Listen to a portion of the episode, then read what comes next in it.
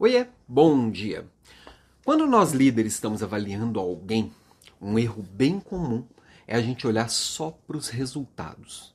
Os números não descrevem com tanta clareza assim como alguém é, como alguém está é, entregando aquilo que está entregando, né? Então é preciso olhar também para algumas coisas bem importantes, que são basicamente as competências, né? E aí a gente pode dividir entre competências comportamentais e competências funcionais. Soft skills, hard skills, basicamente. E por que, que isso é importante? Porque o número, às vezes, ele sofre influência de outras coisas. Algumas coisas internas, algumas coisas externas. Além disso, é, não é só o que a pessoa entrega. O importante também é olhar nós líderes e direcionarmos a nossa equipe com relação ao como elas entregam.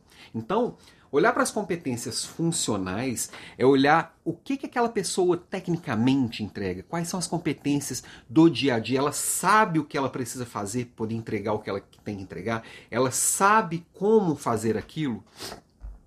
Então são os hard skills, né? São essas competências duras que a gente tem que estar o tempo inteiro atualizando, porque o mundo está se atualizando, né?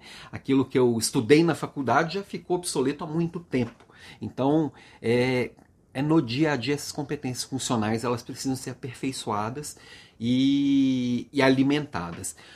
E do outro lado tem as competências comportamentais, que são as soft skills, que é aquilo que a gente aprende e vai aprimorando ao longo da vida, né? São as soft skills, que são as competências leves, né? Vamos dizer assim, são as habilidades leves, que é como a gente é, se porta como pessoa, como é que a gente tem um potencial de fazer mais, né?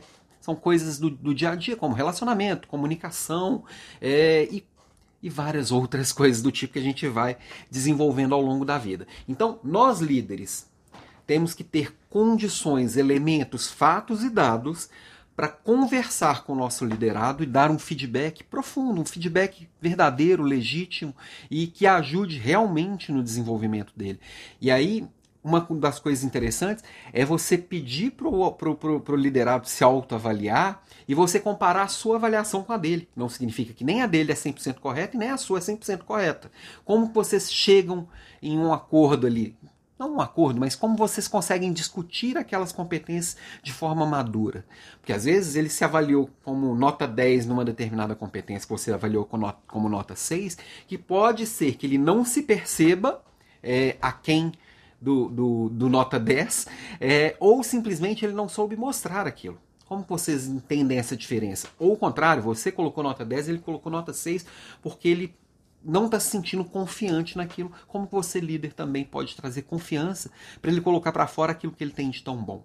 Então, entender e aprofundar com o liderado sobre suas suas competências é, é, funcionais e comportamentais é imprescindível para com isso também impulsionar os resultados, né? Ok? Então esse é o nosso papo de hoje. Boa semana para você. Beijo e até amanhã.